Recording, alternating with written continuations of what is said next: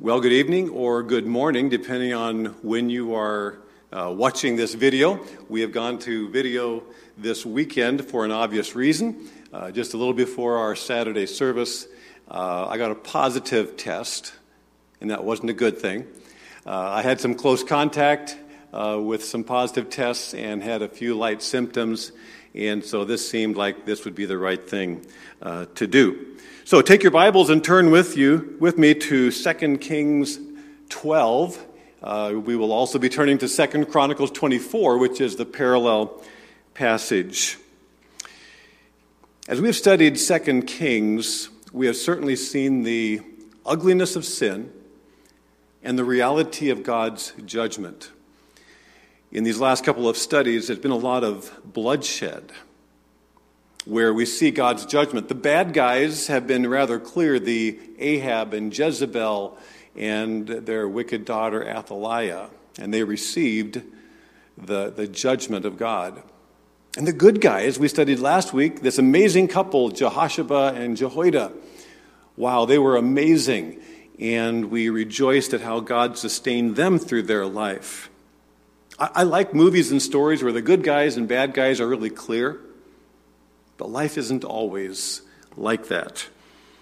And today we come to the study of King Joash, who started so well, but then things went bad later in life. It makes a messy story, but it makes a very clear point. And the clear point is that we have to be setting a firm spiritual foundation that will sustain us throughout our entire life. And a very key element to that spiritual foundation is paying attention to who we listen to, who has our ear, who is influencing us. 2 Kings 12. In the seventh year of Jehu, that's the king in the northern kingdom, Joash became king and he reigned in Jerusalem 40 years. That's the southern kingdom, 40 years. His mother's name was Zibiah. She was from Beersheba. Joash did what was right in the eyes of the Lord all the years of Jehoiada the priest instructing him. The high places, however, were not removed. The people continued to offer sacrifices and to burn incense there. Incest there. Joash became king. So I don't know if, if, if you heard the praise, but it was kind of faint praise because of the qualifiers in verse 2 and verse 3. He became king in chapter 11. We studied that last week, where uh, in an amazing story, uh, Jehoiada and Jehosheba spare, rescue young Joash as a baby when wicked Queen Athaliah is trying to destroy all the heirs so she can have all the power. She killed her own grandsons. But God, in His sovereignty, used this amazing couple to rescue young Joash so that there would always be a descendant of David on the throne. So God's accomplishing His purpose here without doubt. And then we read in verse 2 He did what was right in the eyes of the Lord. It, that's exactly what you want to read. Uh, we rejoice, but we instantly wonder what's up with that last line all the years that Jehoiada the priest instructed him. After rescuing Joash, uh, Jehoiada saw him crowned as king as a seven year old and then guided this young man all the way into his adult uh, king duties. In fact, Second Chronicles 24:15 tells us that Jehoiada lived unusually long to be able to do this. It says, we'll see this later, he lived 130 years. Jehoiada instructed him. But what happened to Joash, this young king, when his mentor and coach died? That's giving us a clue that it might not go well. And then verse 3 says, The high places, however, were not removed. The people continued to offer sacrifices and burn incense there. In, um, incense there. You see, the high places became a problem for Israel that you might not imagine because the high places simply mean hills. Nothing wrong with hills, nothing wrong with beautiful hills. But typically, in a pagan culture like that, those highest places were chosen by pagans as a place for their idolatry. Uh, practices included this ritualistic uh, immorality and child sacrifice. It got to be awful, but there wasn't anything wrong with just worshiping God at a high hill. Before the temple was built, First and Second Samuel record that there were some legitimate times of worshiping God, making sacrifices. Samuel made sacrifices in high places to God rightly, but that was before the temple. But now, after the temple had been built, they were to worship God only there because they didn't want God didn't want them to fall into the practices of the pagans of idolatry. But that's exactly what happened. And what Joash did here is he allowed them to remain. So we could call this a passive sin. In other words, the sin was not what Joash, Joash the king did, it's what he failed to do. If he was really going to be committed to the Lord, he needed to take care of the idolatry in the land. After all, the Baal worship had been dealt with by Jehoiada the priest. He needed to remove the idolatry, but he, he simply did nothing. Why didn't he remove them? We're kind of assuming or guessing, but is it, is it because he didn't want to offend some of the people in the kingdom who liked to worship idols? Was it because Joash maybe wondered sometimes himself, do these other gods have any power? Am I really am I really right that there's only one true God. I think of the times that we sometimes toy with the world's values in our mind. We could maybe categorize them money, sex, and power. That's the world's value. Money, sex, and power, you see it everywhere, and we can so easily begin to pursue these things in the wrong way over God. And I just wonder are we doing what needs to be done to protect ourselves from tipping over to the world's view of those things where they begin to replace God? High places. Who are you listening to that you shouldn't listen to? High places that need to be removed? Is it, is it, is it podcasts? Is it authors? Is it, is it certain friends? They have your ear and they're actually communicating stuff that is leading you away from Scripture. What temptations do you keep around that might keep you from biblical truth? What needs to be removed? Are there, are there, are there, are there apps? Are there programs? Would you remove a high place if you knew it was leading you from God?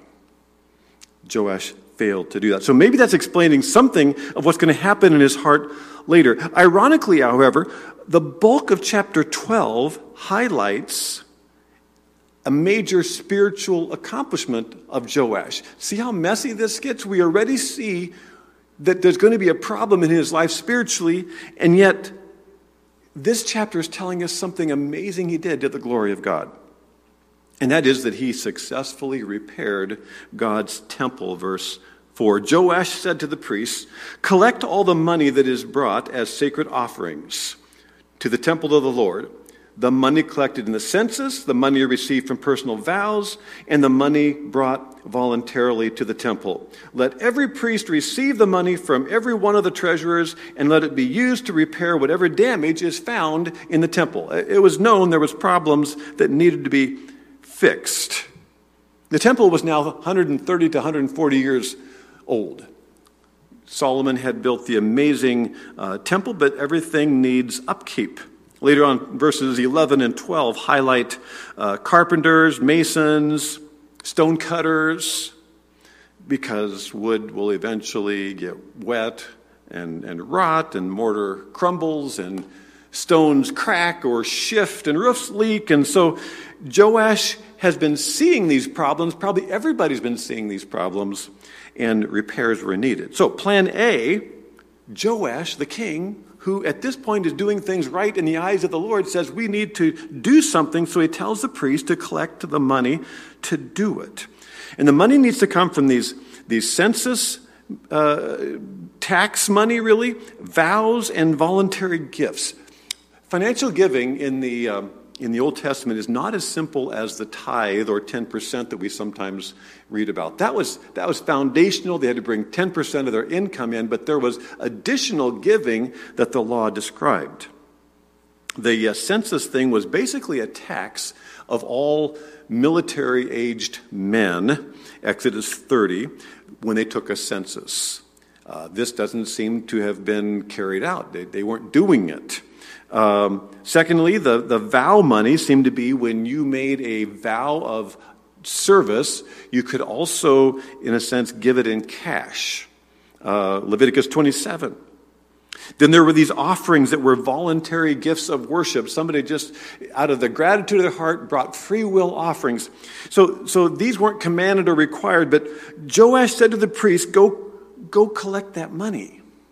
In fact, Second Chronicles, the passage that parallels this, says that the priests were actually to go into the communities of Judah and were to collect the tax portion of that from the military aged men. It was neglected, we assume. If you think about it, uh, Joash's dad, uh, Ahaziah, and his granddad, Joram, were both wicked kings, and they didn't seem to want to follow through. We, we, we get it. If you're ungodly, you don't care about the temple being taken care of. And so somehow it seems that the, the whole nation could have become kind of spiritually suppressed and passive just not doing everything the law asked. When COVID first hit, churches, we all know, were forced into a more passive mode. How about you? Have you found yourself kind of uh, not getting back to spiritual form, not being involved as much, not investing yourself into to Bible study or ministry like you were before. It's, it's hard to kind of get ourselves going. I think Joash, in sincerity, after two ungodly ancestor kings, decided we need to restart. He seemed sincere. So go collect the money. Well, how did that work out? He told them to, but verse 6 says, By the 23rd year uh, of King Joash, we don't know when he first ordered it, but by the 23rd year, the priest still had not repaired the temple. Therefore, King Joash summoned Jehoiada the priest and other priests and asked them, Why aren't you repairing the damage done to the temple? Take no more money from your treasurers, but hand it over for the repairing of the temple the priests agreed that they would not collect any more money from the people and that they would not repair the temple themselves. It's kind of fascinating. Uh, he tells them, Stop taking more money if you aren't going to put it to work to repair the temple. And we might think, and some have thought, well, maybe there was corruption that the priests were trying to keep the money, but it doesn't seem to be the case. If there had been dishonesty, I think Joash would have, you know, fired him or executed him or something. And in fact, later on, it tells us, uh, verse, we'll come to verse 15, where it says they did work or, or work, uh, oversee this project honestly. So the problem was not some kind of intentional corruption, but rather a passive procrastination. So many times things that we intend to do don't get done for multiple reasons. We mean well, our intentions are good, but we don't get around to it. So we're kind of guessing. It could be laziness, it could be uh, they didn't like asking people for money. Kind of get that. But there actually could be a somewhat legitimate reason why they didn't get around to it, and it's hinted at in verse 8 which also introduces why they went from plan A of fundraising to plan B. Verse 8 says the priests agreed they would not collect any more money from the people and that they would not repair the temple themselves. It seems that the Levites and priests, though they were in charge of the temple, they weren't getting it done because they didn't really have the skills. And we're going to find that they actually later need to hire skilled people. So, maybe they're saying, Joash, we want it fixed too, but we're kind of dragging our feet because this building thing is not really in our wheelhouse. So, Jehoiada, the priest, and Joash the king come up with plan B. Uh, here it says that Jehoiada, verse 9, the priest, took a chest and bored a hole in it. Actually, Chronicles said that, that uh, the king did it. So obviously, they're now on the same page. The priest who had helped to raise Joash and Joash the king are on the same page, and they have a new plan. Here it is. Jehoiada the priest took a chest and bored a hole in its lid and placed it beside the altar on the right side as one enters the temple of the Lord. The priests who guarded the entrance put the, into the chest all the money that was brought into the temple of the Lord. Whenever they saw that there was a large amount of money in the chest, the royal secretary and the high priest came, counted the money that had been brought into the temple of the Lord, and put it into bags. So they're using a new method of, of physically kind of bypassing the give all the money to the priests and let them figure it out to having an actual separate chest. When, verse 11, when the amount had been determined, they gave the money to the men appointed to supervise the work of the temple. We assume those to still be Levites. With it, they paid those who worked on the temple of the Lord, the carpenters and builders, the masons and stone cutters. They purchased timber and dressed stone for the repair of the temple of the Lord, and met all the other expenses of restoring the temple. So they're going to now get it done. But it all started with thinking differently that, you know, okay, we need to hire people and we need to set aside a separate fund. This seems to be the biblical origination of the, uh, the building fund. As most of you know, we've had a uh, separate building fund at Open Door Bible Church through the years. And, and so money can be designated towards uh, building projects, building additions, uh, major uh, upgrades. Many of you have been involved in that. In uh, 2019, we completed the major addition of the Discipleship Center. Last summer, 2021, uh, we did the renovation of the lower level uh, for the youth and children's ministries. And the building fund goes on, and actually, in our July congregational meeting, we'll be talking about the next project. But the chest filling kind of became a visual, and I'm kind of thinking how when we've had these different projects, we've, uh, we've put up a chart so we can kind of track and visually see how God is providing. And it seemed as the chest kept filling, and then they would empty it, and the chest would fill, uh, they kind of had that same kind of uh, physical but spiritual motivation. So, how did plan B go? Verse 13 The money brought into the temple was not spent for making silver basins, wick trimmers, sprinkling bowls, trumpets, or any other articles of gold or silver for the temple of the Lord. That was like general fund money. It was paid to the workmen who used it to repair the temple. They did not require an accounting from those to whom they gave the money to pay the workers because they acted with complete honesty. So, what a t- testimony there. Hired, skilling, skilled worship, uh, hiring skilled workers was the first big step because now you have guys that really know what they're doing, the work is proceeding, and you have the integrity of those Levites who were now distributing this money and paying the workers. Uh, a great testimony of, of, their, of their integrity. And uh, even the detail now in verse 16 that the project did not keep the priests from getting paid for their regular work of sacrifice and uh, leading worship. Verse 16 The money from the guilt offerings and sin offerings was not brought into the temple of the Lord, it belonged to the priests. So things were clicking. Things were back to where they should be because Joash was doing what was right in the eyes of the Lord. Uh, Second Kings reports, as we've just read, of how the the, the project was successful. Second Chronicles details that not only was the project successful physically to get the job done, but the project was successful spiritually.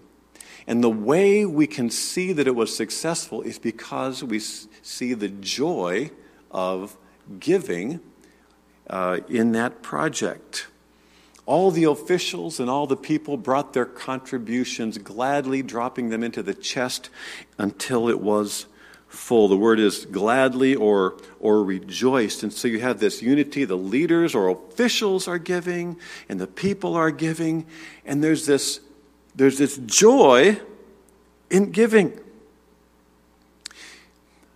My observation through the decades has been that when there's a project that people give to with joy, it tells you God's at work and it's going to get done.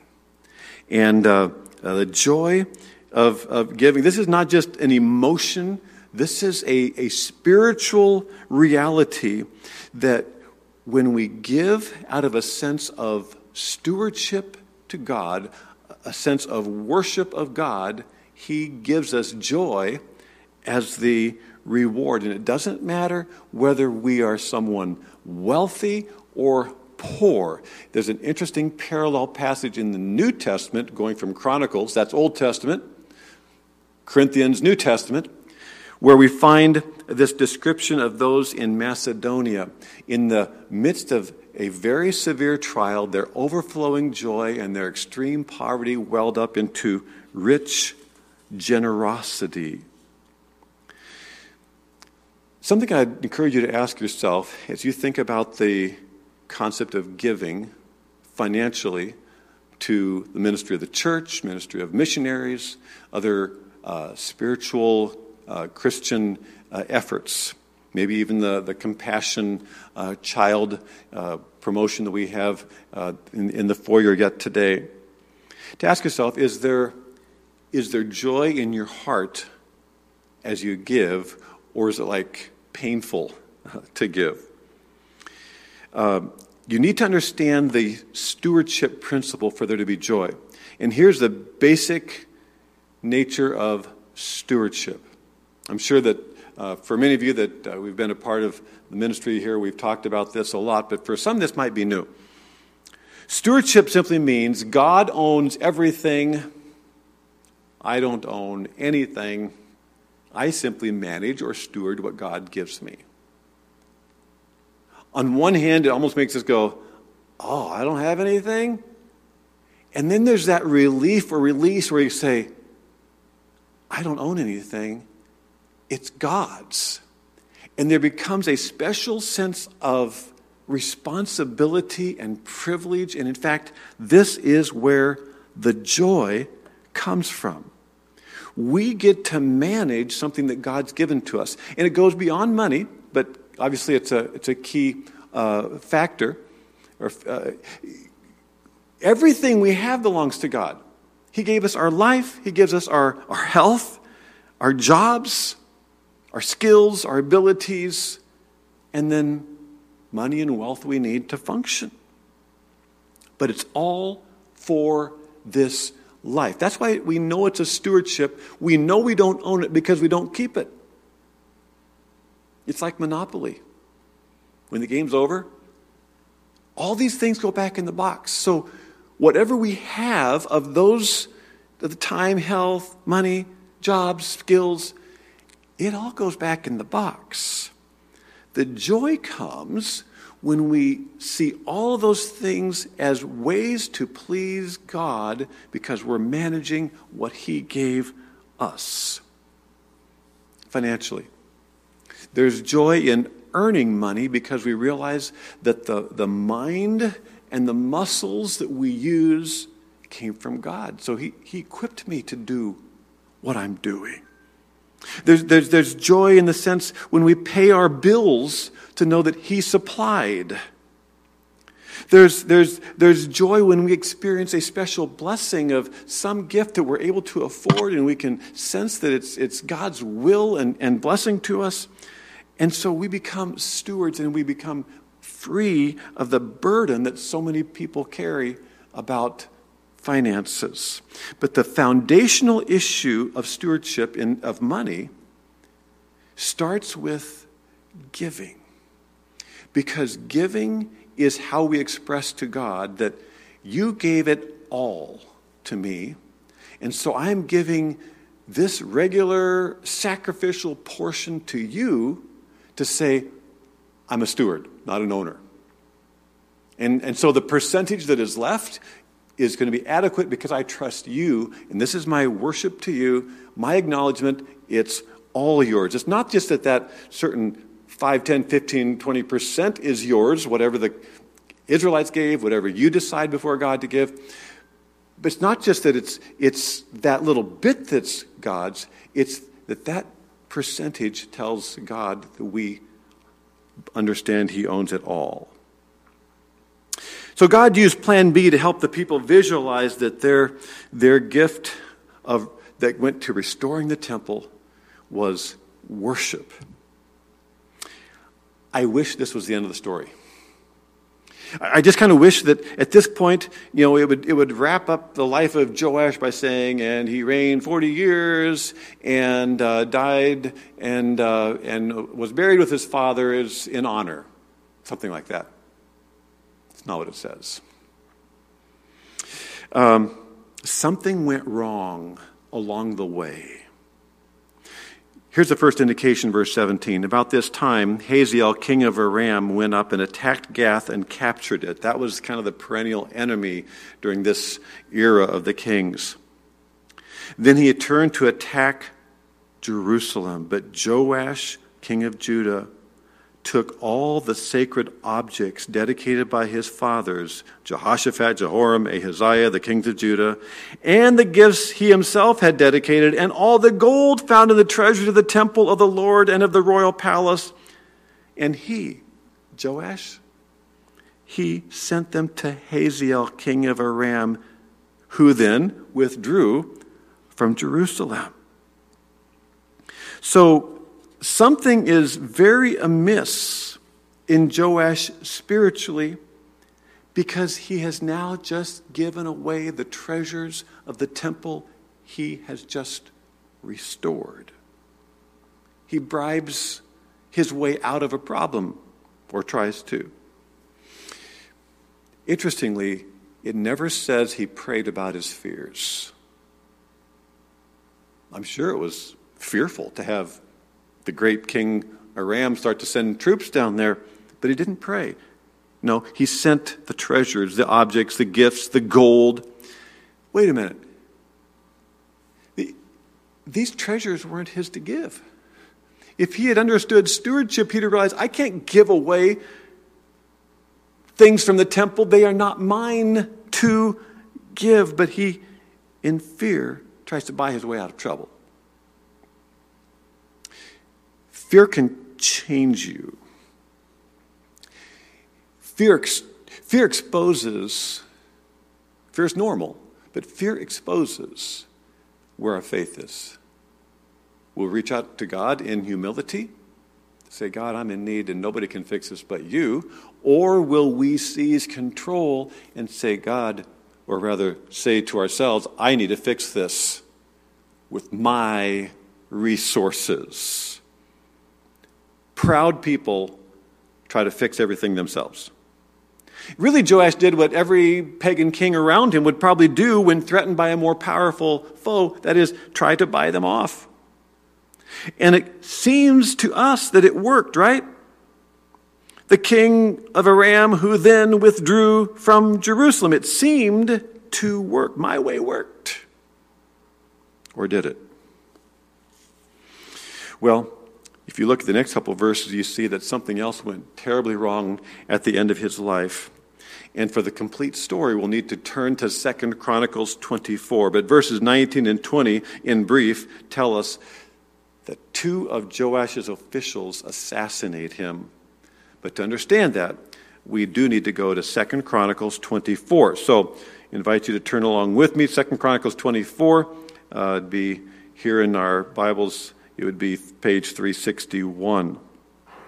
Second Chronicles 24 uh, tells the same uh, story in much the same way. Back in verse 2, 24 2, it says that Joash did what was right in the eyes of the Lord all the years of Jehoiada the priest. And so we're kind of prepared for what's coming. Go to verse, uh, end of verse 14. As long as Jehoiada lived, burnt offerings were presented continually in the temple of the Lord. In verse 15, now Jehoiada was old and full of years, and he died at the age of 130. Wow. He was buried with the kings in the city of David because of the good he had done in Israel for God and for his temple. So, uh, this is pretty significant. Jehoiada is such a godly man. They honored him by burying him where? They buried him with the kings. He wasn't the king, he was a priest, but they buried him with the kings. God graciously kept Jehoiada alive unusually long. If he died at 130 and, and Joash reigned for 40 years, that means, wow, that means he was 90 when he first presented young Joash as the seven year old king, and would even explain why probably uh, he said, I need to make sure I get to do this in my lifetime. And then God even gave him all those years to 130. Um, verse 17, though, tells us the sad tale of what, not tale, but the sad record of what happened after Jehoiada died. After the death of Jehoiada, the officials of Judah came and paid homage or bowed before the king, that's Joash, and he listened to them. Who had he been listening to before? Jehoiada, the godly priest. Now he listened to the officials. Verse 18 And they abandoned the temple of the Lord, the God of their fathers, and worshiped Asherah poles and idols. Because of their guilt, God's anger came upon Judah and Jerusalem. And although the Lord sent prophets to the people to bring them back to him, and though they testified against them, they would not listen. That is, they would not listen to the prophet. Joash and the officials turned against the Lord. Listening to, jo- to Jehoiada, listening now to his peers, the other officials. Why? What triggered the change? I wonder if the key is in the end of verse 17 where it says they came, after Jehoiada died, they came and paid homage, or they bowed before him literally. They worshiped him, they honored him as king. What's our inclination when people praise us? What's our inclination when people swoon over how great we are? We'd like to keep it coming, right? Praise is very addicting. It's so delicious to be praised that we will do just about anything to keep the feelings of pride and significance. That's why we clap for two year olds. Yay! Because we can get them to keep doing the same thing that we're trying to get them to do. Joash loved his praise, it seems. But then, these officials reveal their real agenda. They abandon the temple, they abandon the worship of God, they bring in the Asherah poles and the idols. They, I take the they to mean Joash and his friends, the officials, and he listened to them. We often are concerned for young people who get in trouble in groups. Because we know that if, if they're finding their approval and their praise from the group, they will listen to the group and it can put them in a bad situation. Well, it's true of us as adults too, isn't it? Who do you listen to? Does, does, does who you listen to dull the voice of God in your life? Because when God's voice is dulled, we become victims of the culture around us, which tells us to do what pleases you, not what pleases God. Joash's life has taken a sad direction. God confronts him, verse 20. Then the Spirit of God came upon Zechariah, son of Jehoiada the priest. Jehoiada's, Jehoiada's gone. This term son, by the way, could be son or grandson. Age wise, it might fit better based on another passage to be a grandson. But regardless, the descendant of the very man who has who's rescued his life, who established him as king, who instructed him into adulthood.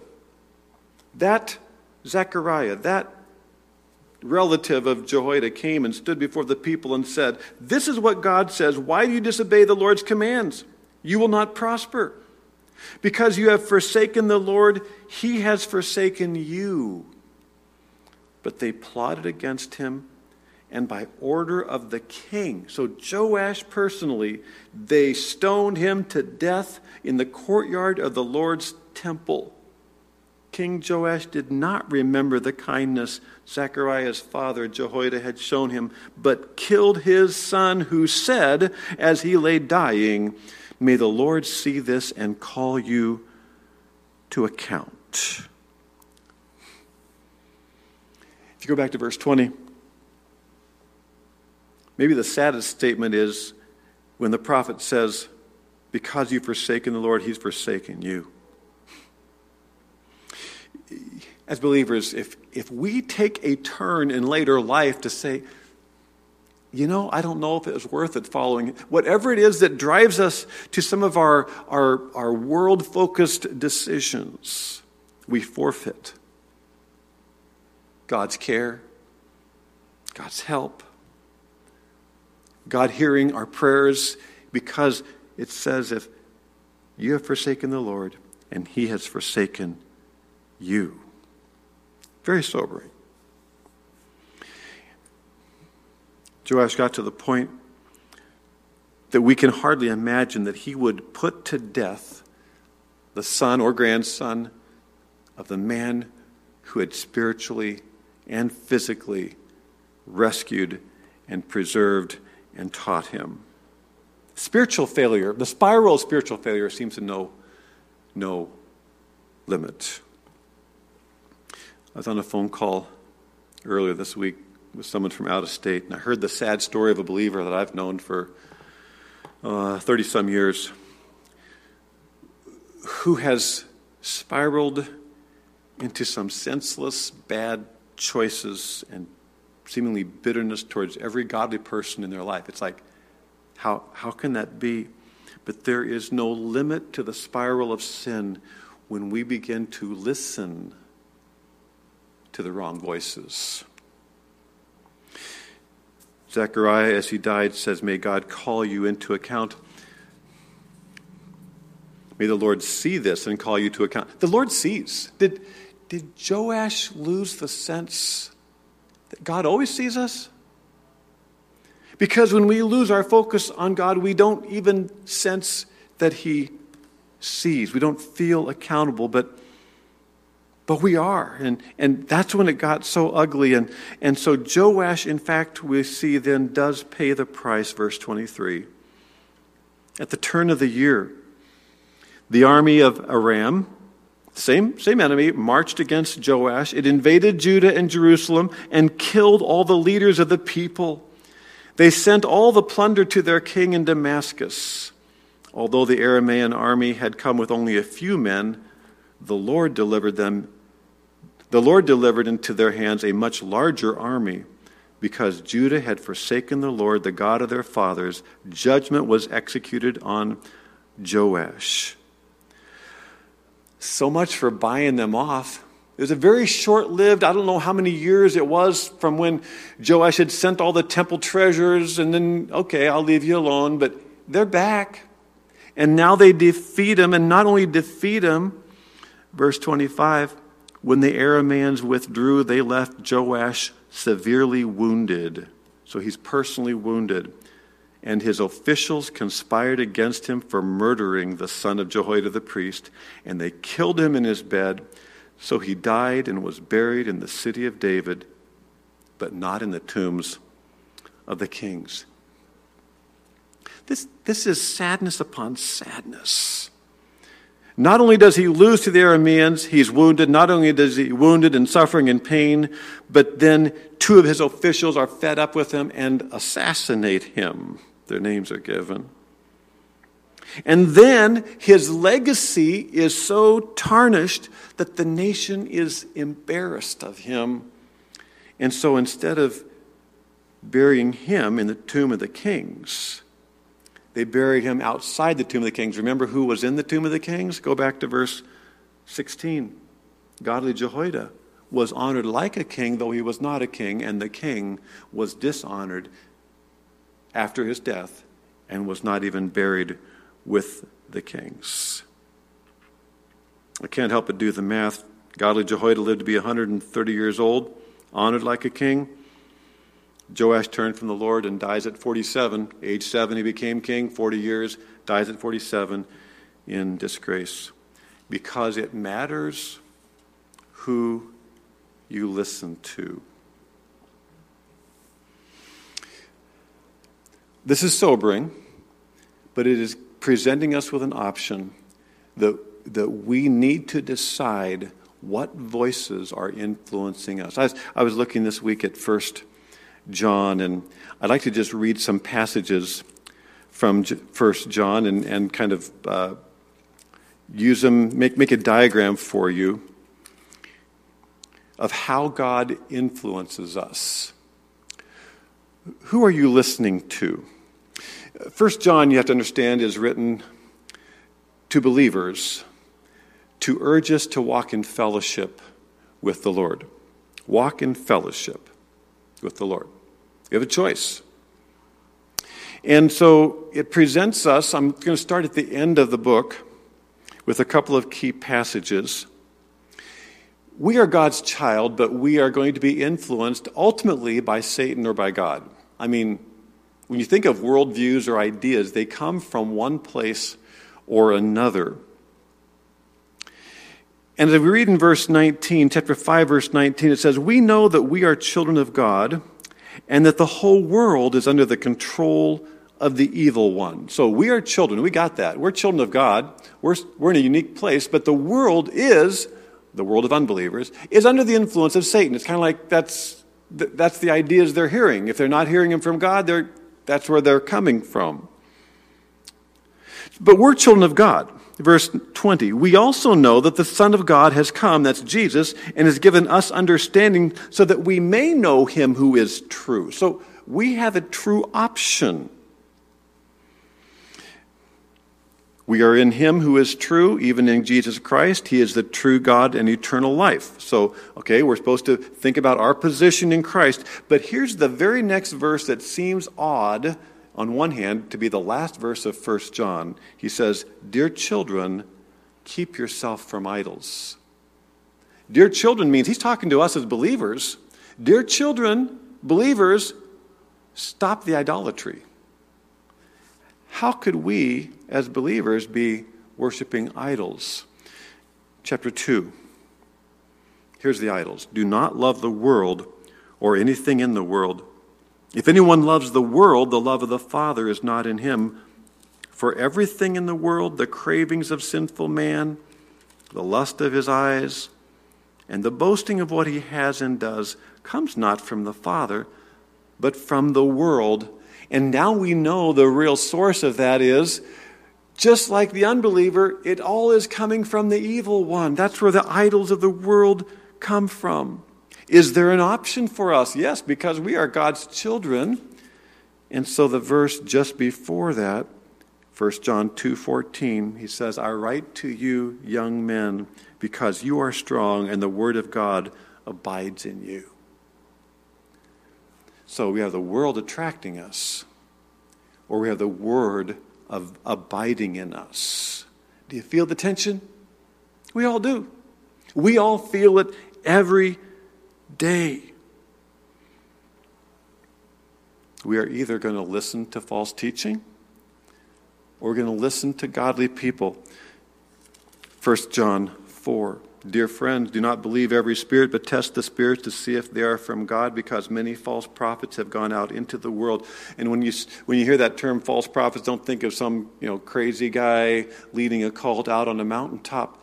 The false prophets of our day is just simply the worldly ideas of the lust of the flesh and the pride of life, this boasting of what we have and what we do. That's the message that is attracting us. Are we listening to that? Or, verse 4 Dear children, you are from God and have overcome them, that is, the false teachers, because the one who is in you is greater than the one who's in the world, the Holy Spirit. We have the power of the Holy Spirit within us. They are from the world and they speak from the viewpoint of the world, and the world listens to them. We, and John is referring to the apostles, we are from God, and whoever knows God listens to us. We're either listening to false teaching or listening to godly people. So it just seems that, that John, as he had, was writing this amazing letter, urging us to walk in fellowship with God. He knew his Old Testament. He knew the story of Joash. He knew the temptations were real, that every idea is either coming from the evil one or coming from God. And so the question before us is whether God's word's abiding in us and are we listening to godly people?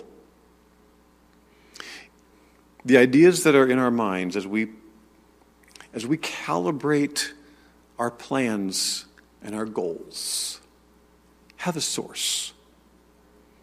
And it's messier than we'd want it to be. But we need to be able to learn to identify the voice of the Spirit, leading us to a, a stewardship principle that my life, everything about my life comes from God, and it's to honor Him, or I'm going to live in selfishness, pleasing myself. That's the world's ideas. And, and John is the one saying, it, it's not innocent, it's a satanic temptation. Who are we listening to? It's why we're a Bible church. It's why we open the scriptures week by week. It's, it's why we, we urge you to be in the Word at home.